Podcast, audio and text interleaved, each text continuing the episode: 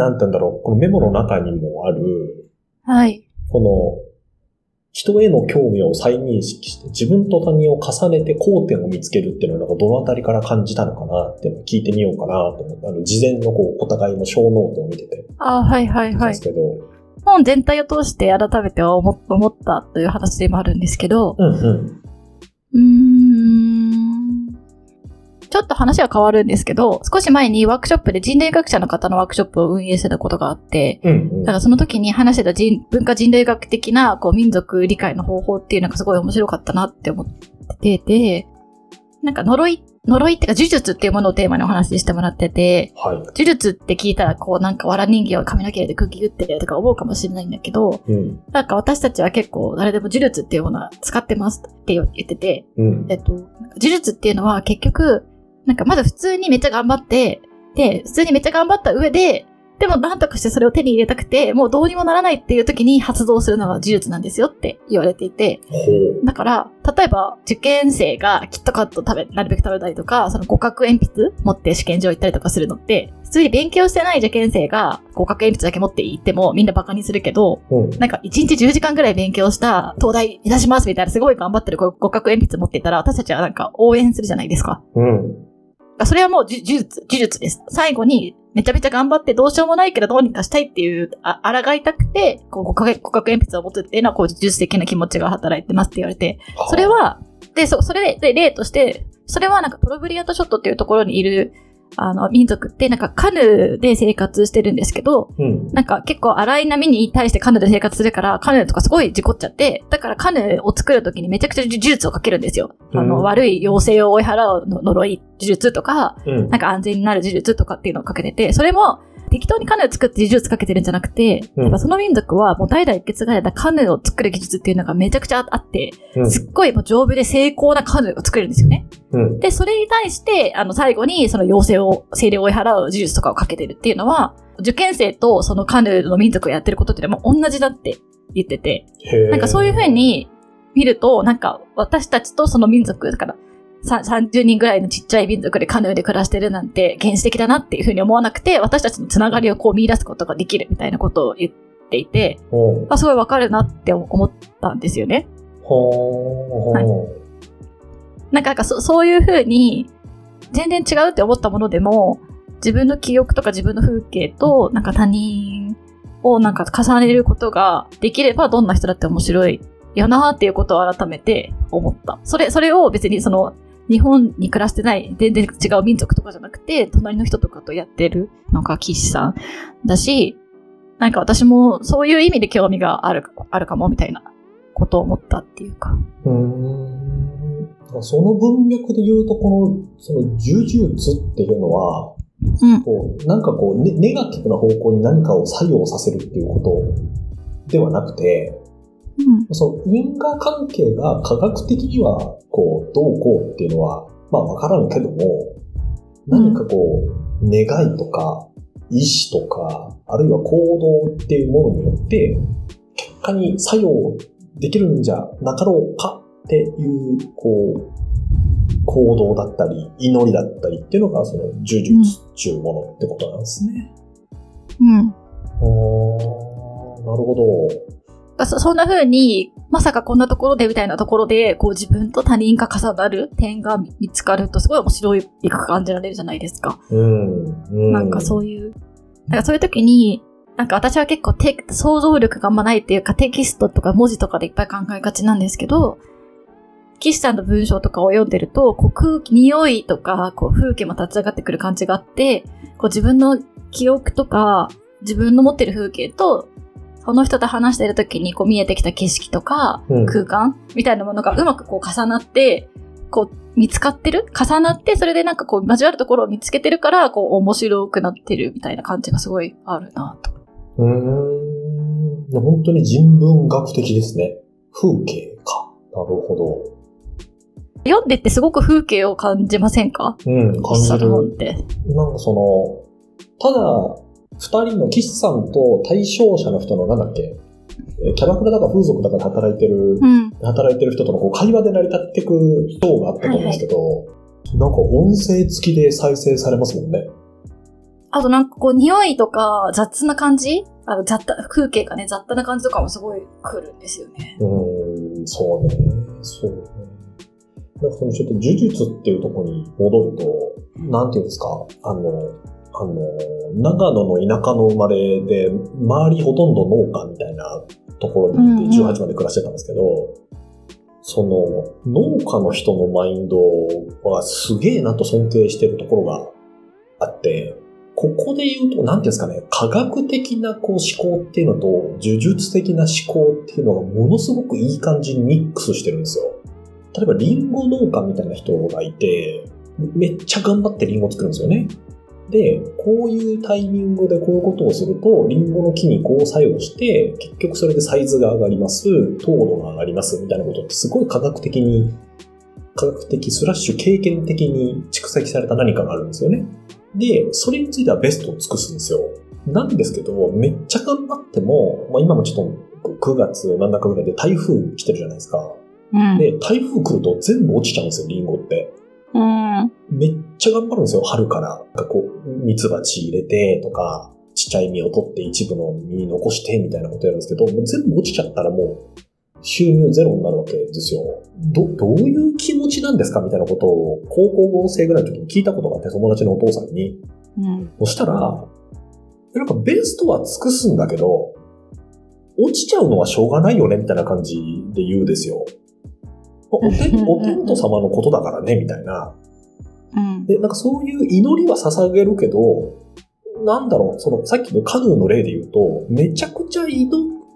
ることによって成功は担保されないっていうか、もちろん祈るは祈るんだけど、カヌーを作ることの手は一切抜かないわけですよ。でもっといいカヌーの作り方があったら採用するし、うんだけど、とはいえ、呪術的なところに頼らざるを得ない余地が残ると。何を言ってるかっていうと、その、別にその人たちって、その川じゃないところで生活する方法別にあるわけじゃないですか。工場で働こうとか。さっきのリンゴ農家で言うと、じゃあ台風の影響を受けないものを作りましょうとかっていうのが、まあ、科学的な思考というものを突き詰めていくとありそうじゃないですか。なんですけど、いや、台風の影響を受けるっていうのはまあ当たり前で、まあその中で、あの、色一部祈るけど、科学的なことも並列してますっていうのって、なんていうんですか、高校生の時の私からするとすごく新鮮で、うん。なんかどっちかを突き詰めてるイメージとかってある気もしてて、あらゆることを科学的に考える。科学的っていうのは、えっ、と、ある種工学的に考える。こうしたらこうなるよね。こうしたらこうなるよね。で、こういう結果が見えてるってことはこう変えるべきだよね。みたいな、工学的な考え方によっちゃうか、あるいはなんかもうすげえ呪術的な、あの、エビデンスは全くないけど、えっ、と、人参ジュース飲めば癌治りますみたいな、なんかどっちかじゃなくて、うんいい感じにそれが混ざってるっていうのは、面白いっていうか、そのマインドを実践できるのはすごいなっていうのを思っていたことを今思い出しました。それなんかめちゃくちゃ長くなっちゃいましたね。その、のぞみさんの話も言ってたように、なんか結構科学に寄りがちじゃないですか、21世紀って。科学的であることが良いことだとか、ロジカルであることが良いことだとか、うん。思いがちだけど、でも結構私たちって曖昧に生きてて、うん。全然なんとなく良さそうみたいな理由でサプリ飲んだりとかもしてるし、うん。なんか全然科学に頼って生きてない部分がめっちゃあるってことを思い出させてくれる本でもあるかもしれない。うん。科学ね。難しいよな。科学な。なんかそう、科学の子みたいな、21世紀は科学の時代みたいなことではない。なんかそう、そういう思想とは全然違うところで、こう自分と他人を重ねて人を理解しようとするっていう姿勢がすごく見えて、うん。面白いですよね。うん。だから、その、パーソナリティ分析とかをして、テストを受けてもらって、あたし、あストレングスファインダーで1位これだからこうなんだねとか、そういうんじゃないやり方での他者理解じゃないですか。まあそうね。面白い確かにね。うん。社会学も、まあ社会科学っていう文脈の科学じゃないですか。うん。なんかこう、科学によりすぎて、まあ科学の幅が狭い気はするですよね。なんかこう、統計的にこうであるよねとか、理論がこうだよね、みたいなものを、で、確認できるものこそ科学であるっていう。なんかそこに寄ってる感じは確かにするですね。なんかね。特に岸さんの方はわ、わからないものをわからないままほどくから、断片的なものって言ってるのを断片って言ってるのは、その統計的な意味付けができないっていうか、何かわ、分かったようにできないものっていううんミニマムな単位そのままっていうものを出すみたいなニュアンスでもありますよね。うん。そうね。そうね。断片ね。だ科学的に断片って良しとされないですけどね。うん。そうなんだよな。なんかさ、その、科学的にって言った時の、なんかその、競技と講義の科学っていうのがある気がしていて、多分競技の科学って数字化されてるとか、あと反証可能性がすごい広い意味で担保されてる。本当に医学とか工学、薬学、理学みたいなところって、講義の意味でも科学だし、競技の意味では科学な気がするんですよね。なんですけど、こう、断片的なもの社会学って、その、競技の意味での科学、なんか一般性をどれぐらい担保できてるかとか、反証可能性をどれぐらい担保できてるかみたいなところで言うと、弱いとは思うんですよね。なんですけど、社会ってこうなってるなっていう、その、えー学問的な意味での科学ってあるじゃないですか。なんか学問的なっていうか、なんかこう、社会ってこうなってる、なんだろう、知識基盤としての科学っていうのもある気がしてて、こうそういうので言うと、これも立派な科学だなっていう感じを、あ、まあ確かに。うんうん読みながら感じるんですよね。なんかその、競技の科学によっていくと、文、文学とは科学かみたいな話になるじゃないですか。なんかこう、失われた時を求めてを読んだ時にこう解釈できるみたいなことが科学かって言われると、どうかなみたいになる気もしますしね。うん。え、のぞみさんは読んでみてどうでした？そうっすね。なんかいいろんなテーマ、その断片を取り上げていったときに、いろんな方向にこの、なんだろう、広がっていく岸さんのこう語りみたいのがすげえいいなと思ってて、岸さんが最初に言ってた家族のこう形みたいなテーマも中に一部取り上げられて、えいたし、なんだろう、その、働くみたいなことも確かなんか一部取り上げられていたし、あるいはなんかこう、笑いみたいなこともテーマになっていたりしたし、なんかその、いろんな方向にこの広がっていくなぁと思っ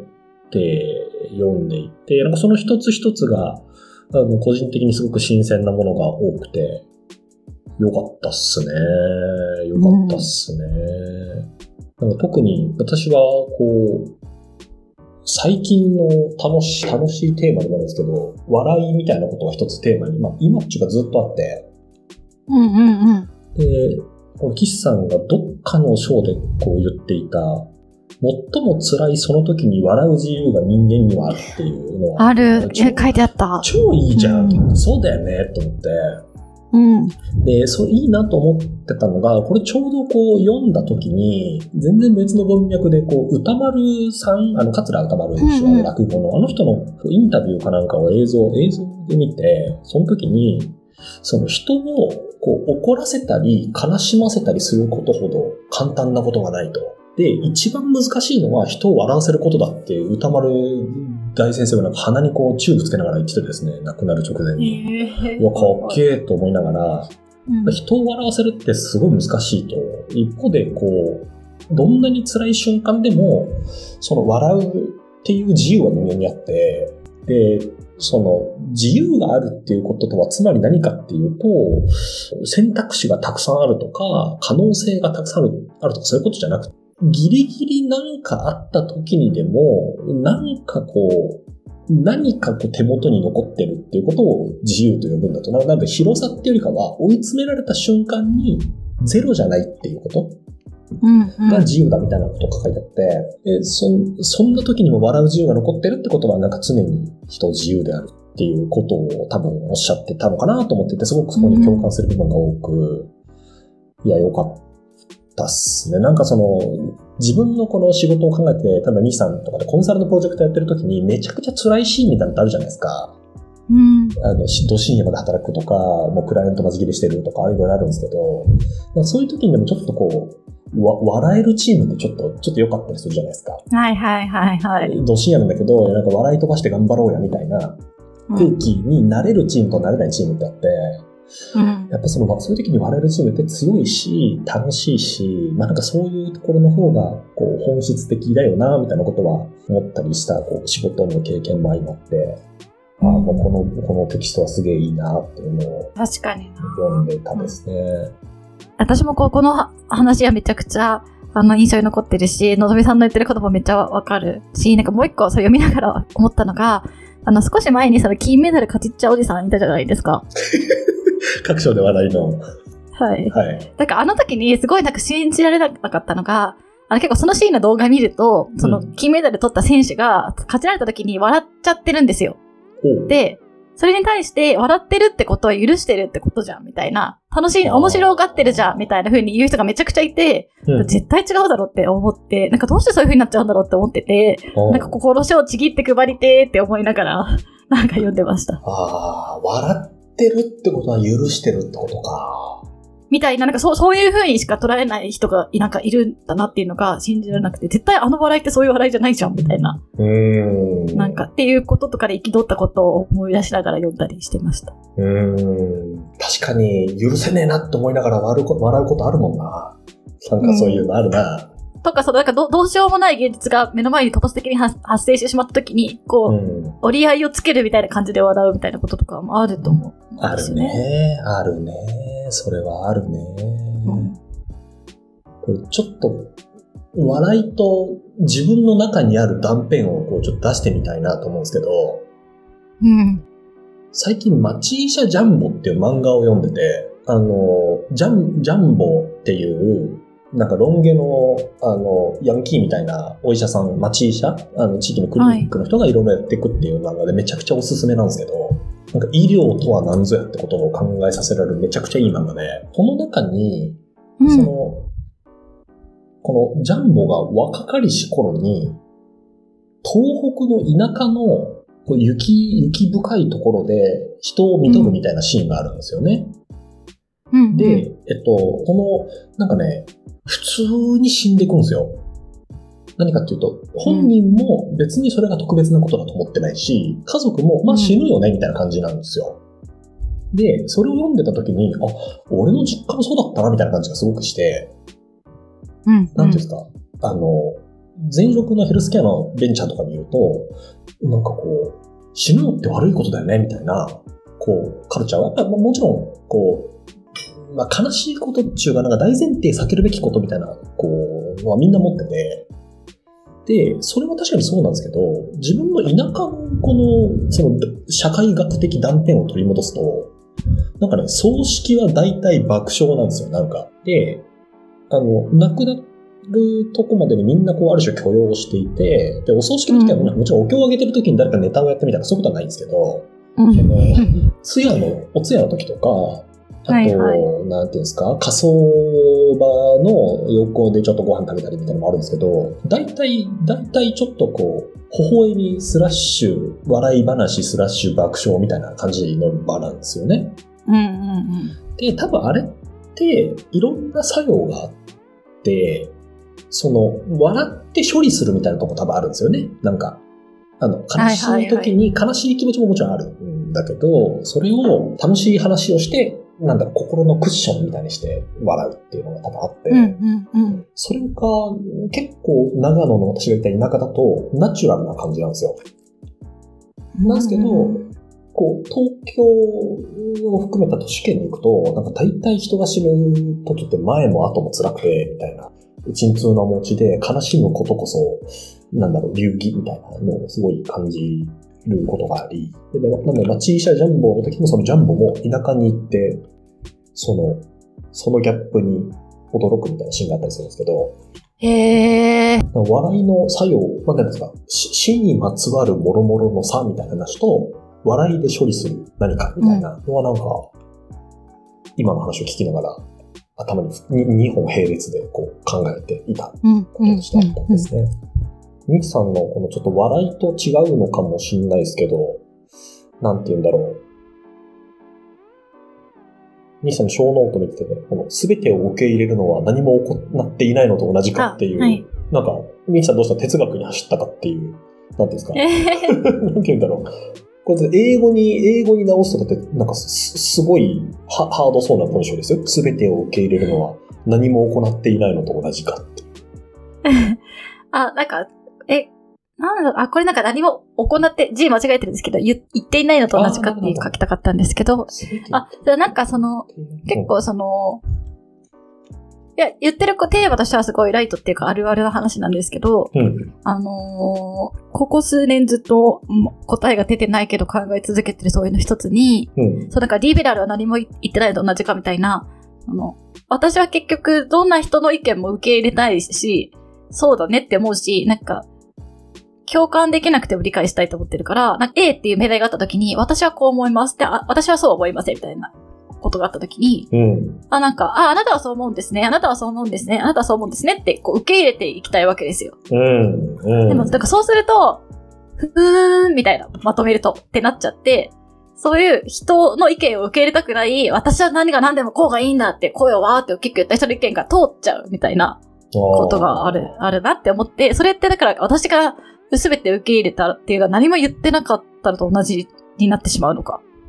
みたいな。じゃだ、だし、なんか、その、絶対ニュートラルになることはできないじゃないですか、人って。絶対。どう、まあねあ、な、なんかしらの。だから、そう、どうせニュートラルに、完璧なニュートラルとか、完璧な中庸っていうのはもう無理なんだとしたら、じゃあ、その、自分なりの意見を少し声を大きくする努力をした方がいいのか、うん。でもそれでも、なんか、そう、もう努力した方がいいのか、それともやっぱり、あの、すべて受け入れたいと思ってるんだったら、てかみんなのことを尊重したいと思ってるんだったら、みんなの意見を、こう、熱心にみに耳を傾けるべきなのか、みたいなことをすごい思っちゃうわけですよ。うーん。なるほど。なるほど。だから、この本とかは割と、その、すべての人に耳を傾ける側の本だと思うんですけど、うんうんうんうんうんうん。なんかそういうことをしてった先に、を待ち受けてるのが、声の大きい人の意見をただ、わがままを通すっていうことになってないかみたいなこととか、すごい気になる。だから、例えば、不寛、寛容な人は、不寛容な人の前でどれだけ寛容であるべきかみたいな話なんですけど。うーん。テーマがでけえななるほど。あなんか、あって、っていうことを、なんかか、ずっと思ってて、なんかそれを、ちゃんと考え始めたのってこの本がきっかけだったのかもって改めて思った。ああ、じゃあ 5, 5年間、こう、発行しているわけですね。こうん。う、ミミさんの中で。なるほどな結構その岸さんの本でも、一つなんか様々な価値観を尊重しましょうっていう考えがあるけど、うん。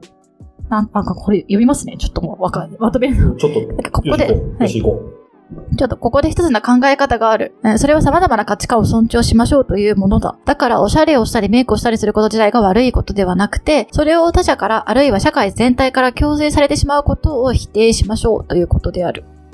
ちょっと略しますが。えっと、で、ただ私はここから本当にわからなくなる。私たちは実際にどれくらい個性的であるだろうか。私たちは本当に社会的に共有された規範の暴力を全て跳ねのけることができるほどのしっかりした自分というものを持っているだろうか。書いてあって。う。ん。社会的に共有された規範の暴力を跳ねのけるだけの自分っていうのを持ってるだろうかと。なるほど。つまり、こう、いろんな価値観ってあるよねっていうことがあったときに、ミスさんが言うとこの声が大きい人っていうのがまあいますと。うんでそういう時に、まあそういう考え方があるよねって、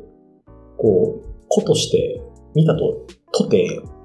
うん。結局そういうのって、こう、ある種の暴力として、ミキさんだったり、他のこの受け入れましょうっていう人のことをこうちょっと侵食していくかのように、入っていく、入っていってしまうのではなかろうかと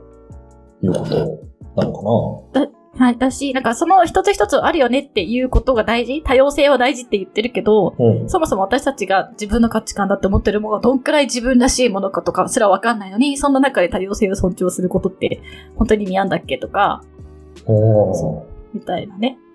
なるほどね。難しいね。で難しいけど、ねそうなのよ。うんなんだろうね。